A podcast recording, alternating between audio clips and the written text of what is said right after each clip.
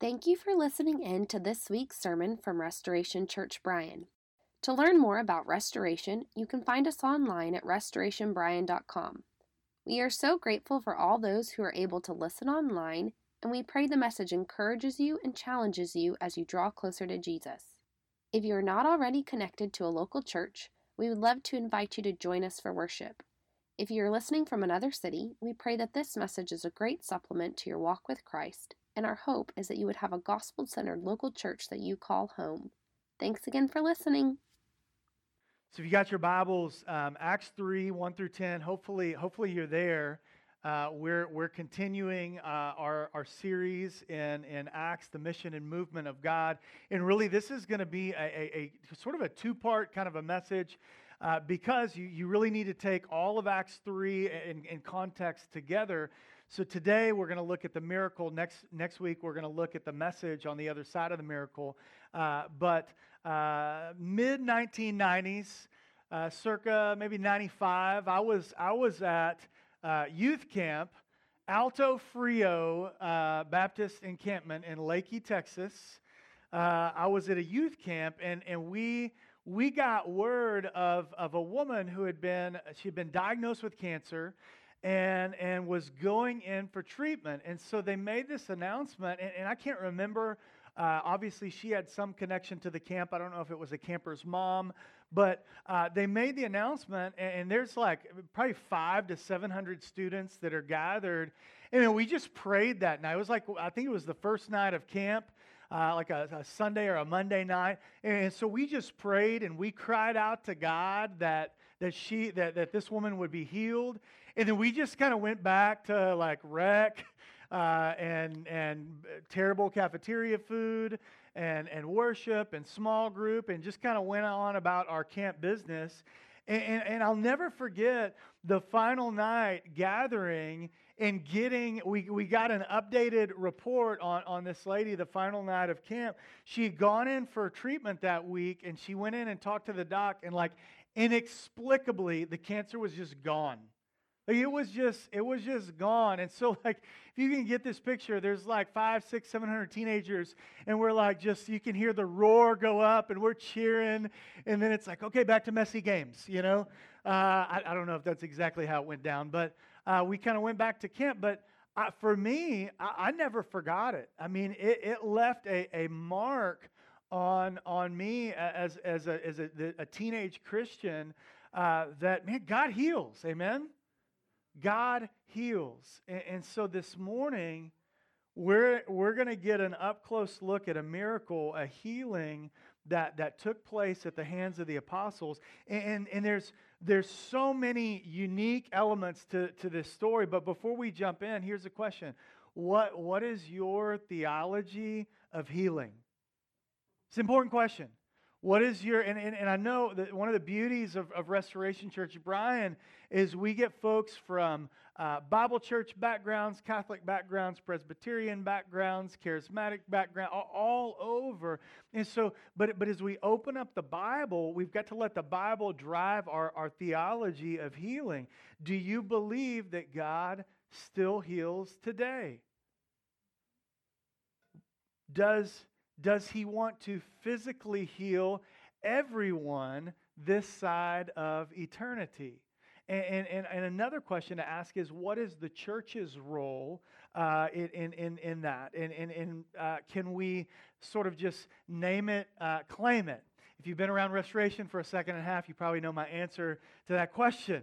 Uh, but when God does choose to, to reveal himself and to move in power through, through miracles, what is, what is the end goal? Like, what is, what is the, the end goal in mind? Church fam, I believe Acts 3 uh, sheds some light um, on these important questions, especially as, as we understand verses 1 through 10 in the context of Acts 3 and, and really Scripture uh, as, as a whole. And so, um, if you got your Bibles, I want to dive in and I want to I want to start by looking at verses 1 and 2. It says, Now Peter and John were going up to the temple at the hour of prayer, the ninth hour. This, this was around 3 o'clock in the afternoon.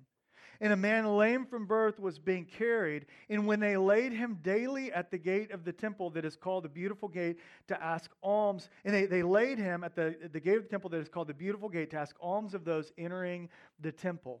Uh, the first thing that I want to look at this morning is this this dude uh, was at the wrong gate. Uh, I want you to look at your neighbor and say, wrong gate. Awesome. Years back, I was traveling, and, and I can't remember, it was for ministry. I can't remember where I was flying. It was either Memphis or I may, it may have been when I went to Seattle and visited a, a church planter buddy. But I was doing good. I got to the airport super early, which, if, if you know me, that's a miracle right there. Um, and, and, so I thought, praise God, I'm to the airport early. And I glanced down at my ticket and I head off to C Terminal. And I'm like rolling into C Terminal looking for my gate. And I realized my ticket said the gate number was C10, but it was not the C Terminal. And so, I, you know, I'm like, man, Zimbabwe, uh, Costa Rica. Like, hey, bro, I'm looking for the domestic flights. You know, fortunately, I, I made I made my flight, but I was I was at the wrong gate. Uh, church fan, I want to tell you this this dude was at the he was at the wrong uh, gate. Uh, there is some debate over which temple entrance that he was posted up near. Um, needless to say, uh, brother, you know his his legs may have been faulty, but he was not a dummy. Uh, because he, here's what we got to understand. Tony Merida says, says this there's three foundations of the Jewish faith there's, there's the Torah, the law, uh, there's, there's worship, and, and then there's acts of kindness, which manifested themselves usually in almsgiving. So, so faithful Jews heading to the temple for worship during the morning or evening hours of prayer and worship, let's just say those people would have been soft targets uh, for panhandling. Okay, like they're already going to worship God. It's built into their like the, their religious rites, uh, like the system to give. And so, yeah, this dude, this dude was strategically positioned. Uh, but I, am going to tell you, uh, he was he was at the wrong gate.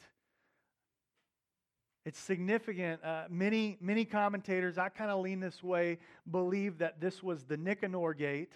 It was 75 feet high, it was 60 feet wide, it was made uh, of, of bronze. It was heavily ordained. Even uh, uh, it, it, was heavily uh, ordained. It was it was beautifully ordained. And, and so Josephus uh, wrote about the magnificence of this gate. This gate, uh, history shows us, separated the, the, the women's court uh, from the court of Israel, which led into the priestly court, which led to the temple, which led to the altar.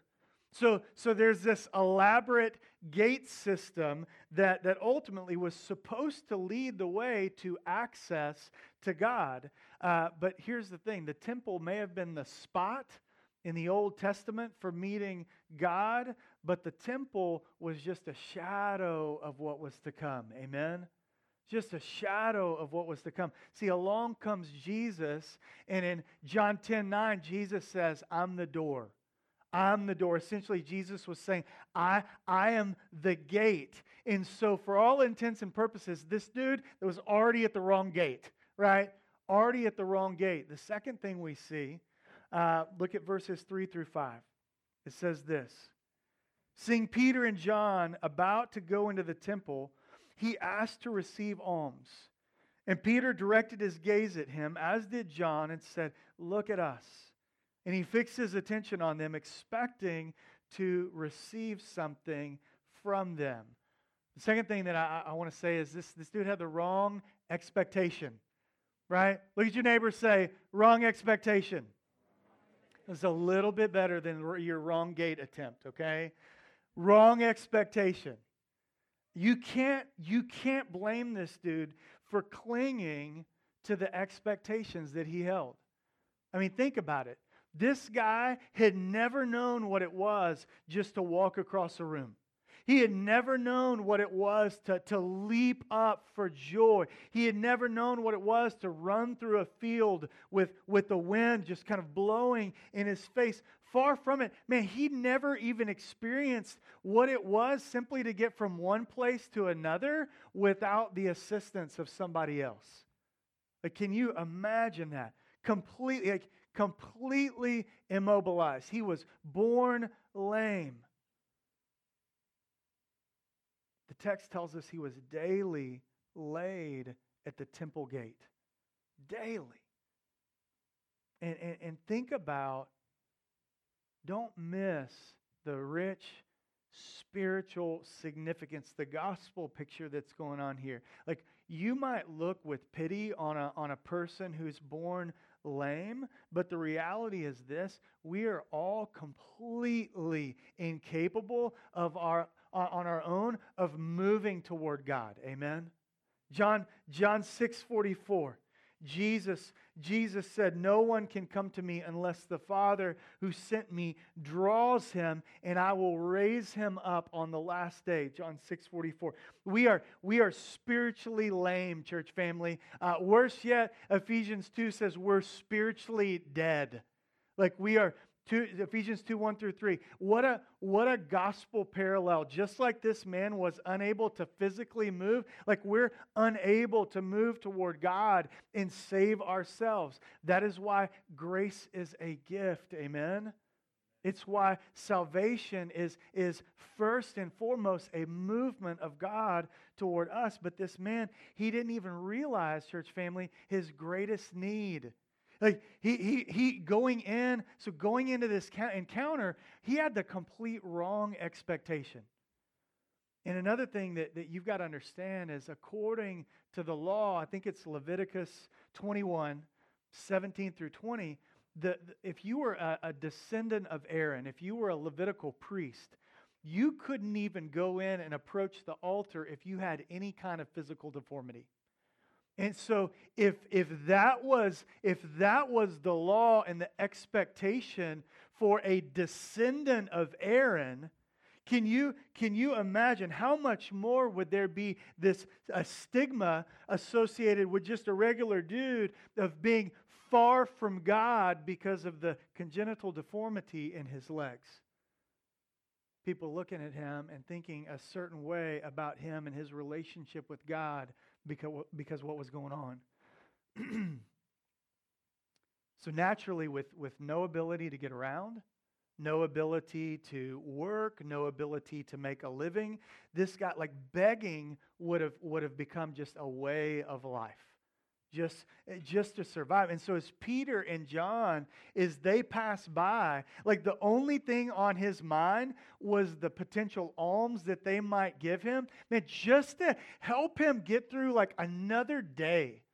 Just to put food in his belly so that he could be carried back out there and do it all over again the next day. Like that was that was the pinnacle of his expectation. And yet, even though dude's at the wrong gate, even though he had the wrong expectation, uh, it was the perfect time to meet Jesus. Amen?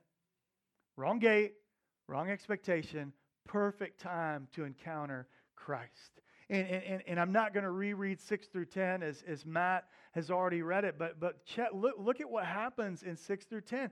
Peter, church family, does the unexpected. He's like, hey, I, I, don't have the, I don't have the Benjamins for you, but I do have Jesus. My son Benjamin was in the first service. That statement was very confusing for him. Thought about breaking it down. I changed my mind. He's five. But Peter, he does the unexpected and he invokes the name of Jesus. And in typical Peter fashion, I, I love this. Peter didn't like politely, you know, ask him to get up. Like in typical Peter fashion, Peter grabs the dude by the arms and yanks him out. You're like, yep, that's Peter. Um, pulls him off the ground, you know, and, atrophied limbs, inactive for decades, immediately come to life. Steph and we, I, have got a friend named Kyle who a few years ago, a, a, a mass, a big deer blind fell over on him uh, there was a gust of wind and it fell on him, crushed, his, crushed him, crushed his lower body, crushed his legs, paralyzed him. And, and we've watched, and, and, and after grueling months of in, in really a few years now of physical therapy, this dude has retrained and strengthened his legs to sort of walk again. And it's been a, a, marvel to watch that journey. But, church family, I want to tell you, this was nothing like that.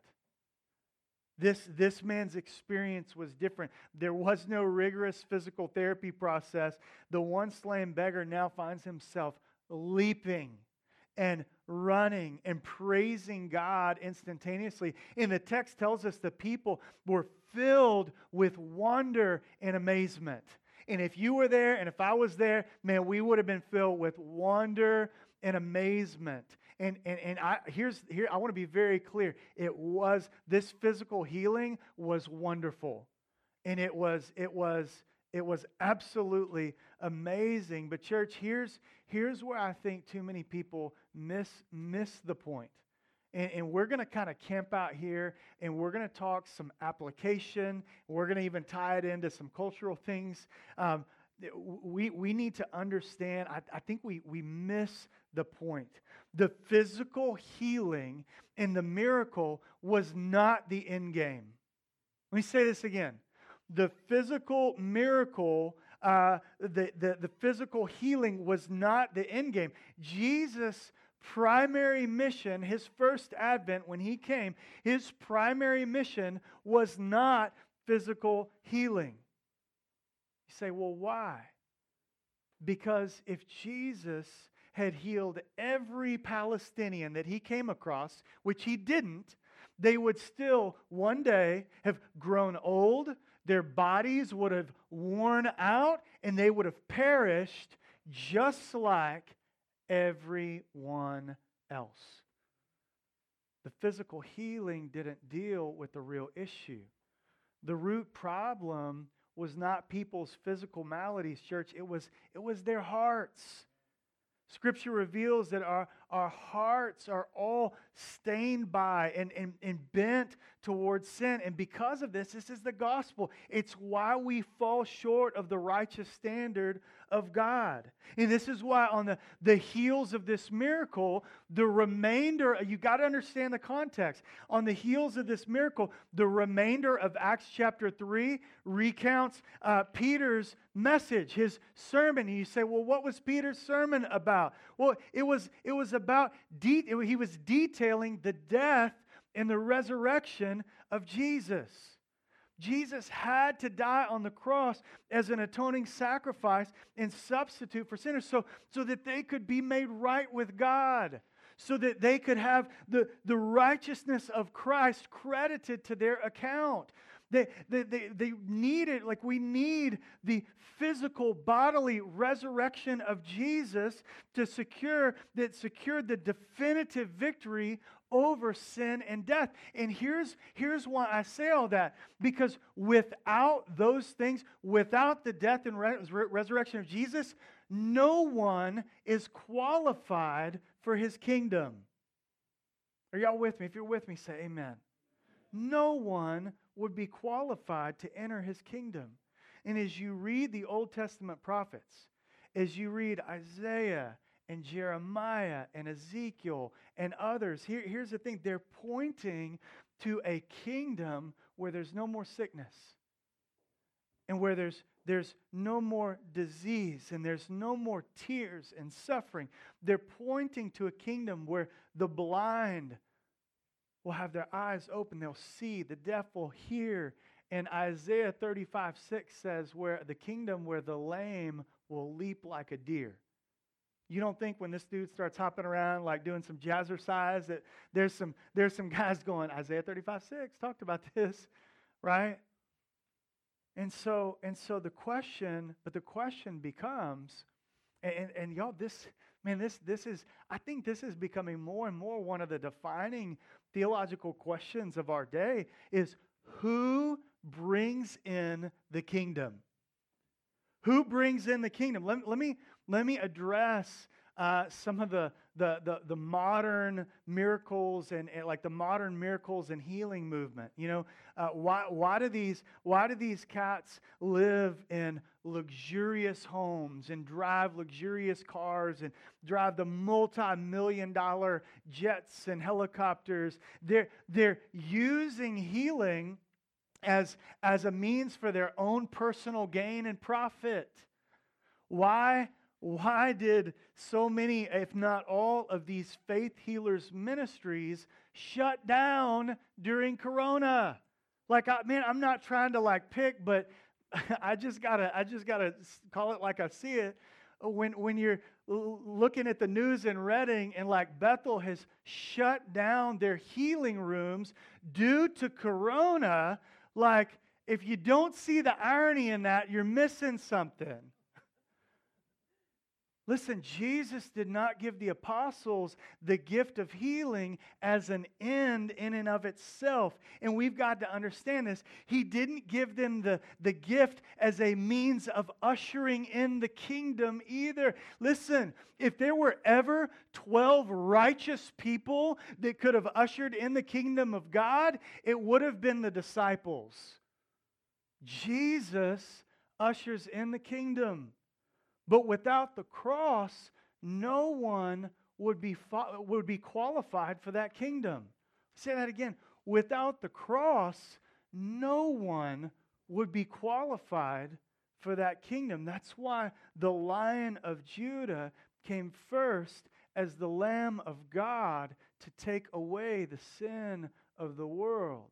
That's why the, the miracles validated the message of the gospel of salvation from sin through the cross, the death, and the resurrection of Jesus. The church, listen, the church does not usher in the kingdom with miracles. Church, if we healed everybody, follow this. If we healed everyone, everyone tomorrow, of all their physical maladies, each and every physically healed person would still one day take their last breath.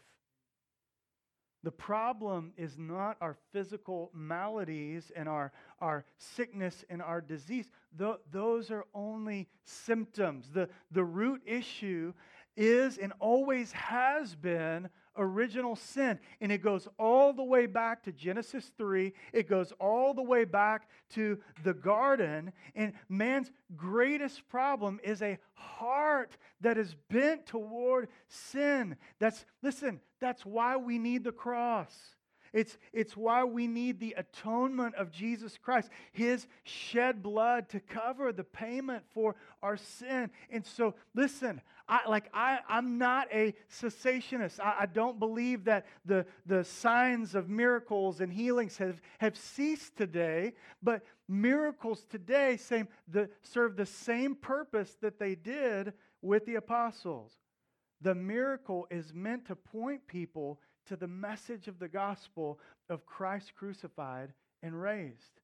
The miracle is meant to point to a kingdom that will one day be ushered in by Jesus. And through Jesus, we will have like resurrection bodies. I, like, I don't know what mine will look like. I feel like I'll be able to dunk easily again in it. Um, but we're going to have these resurrection bodies and, and Jesus that, that are, listen, that are not tainted and affected by the disastrous effects of sin. Man, all things, all things will be made new. But only, listen, only Jesus can do that. Last time I checked, the church does not dispense resurrection bodies. Right? Like if you got that gift, man, come on. Like we need to hang out more, okay? Um, the church, Jesus does that. Um, that's why, listen, um, we, it's why we eagerly await the return of Christ who will restore all things to himself to the glory of God. We, we listen, we've got we've got to get the emphasis off of man, off of us, off of me, off of you, and put the emphasis back on Christ. Our hope is in Christ. Our hope is in his return. It doesn't mean that when things look bleak, it doesn't mean when our world is falling apart, it doesn't mean when there's turmoil and dissension and all sorts of things going around, we throw our hands up and say, well, you know, like I'm just just waiting for Jesus, you know, like there's there's nothing I can do. No.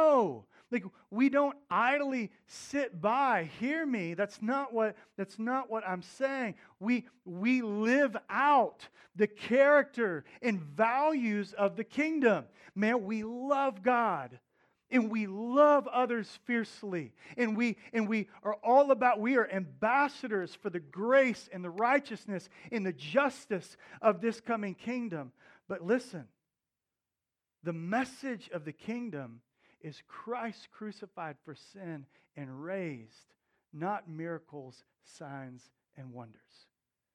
Miracles serve to validate the message of the king and his future reign. The problem is there's too many people right now who want the kingdom without the king and they want they want the kingdom without the heart transformation that only the message of the king can bring. Let me say that again it's that important. There are a lot of people right now who want the kingdom they just don't want the king. And they don't want the heart transformation that only the message of the king can bring. Listen i, I, I know i wrestled with this a lot uh, earlier in the week I know there's not a, a I'm like, Lord, I, I do not want to like malign your word. Uh, I, I don't want to like twist and contort it to say something it doesn't. Um, but but I, I, I, do believe we, we, we have to talk about what's going on in our country. And, and the, the, there, there may not be a clean parallel between Acts 3 and the events of the past couple of weeks, but I, I do believe that the, the principle is the same. And so let me, let me be clear this morning as, as, I, as I close. I'm going to close with this, and then we're done. Only Jesus can usher in the kingdom. Only Jesus can change the hearts of sinful people. And hear me, I, the, the, the, handful of times I told Steph, I said, man, I, I, I am, because like I am, I am about this. I, I am about uh, a, a gospel centered, diverse, disciple making church. Like we, like this is, man, we we moved our family for this. Like this is, and so I, I get, I've been on social media.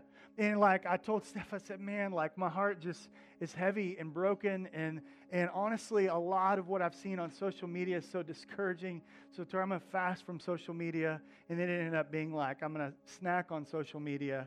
Um, I, I, know, I know the issues uh, are complex. I, I know the, the hurt and the brokenness run deep. And so, like, in no way do I want to oversimplify the problems. Like our, our country is in turmoil right now over the murder of George Floyd. And, and, and, if you've seen the video, and I know some people can't, is evil. It is wrong. It's horrible. And, and, and the church is front and center in the conversation. But my, my fear is we are losing our gospel grip. We're losing our, our gospel grip. And, and, and I, as I've wrestled with this, I, this, this is church. This is where I think we're seeing two theological systems collide.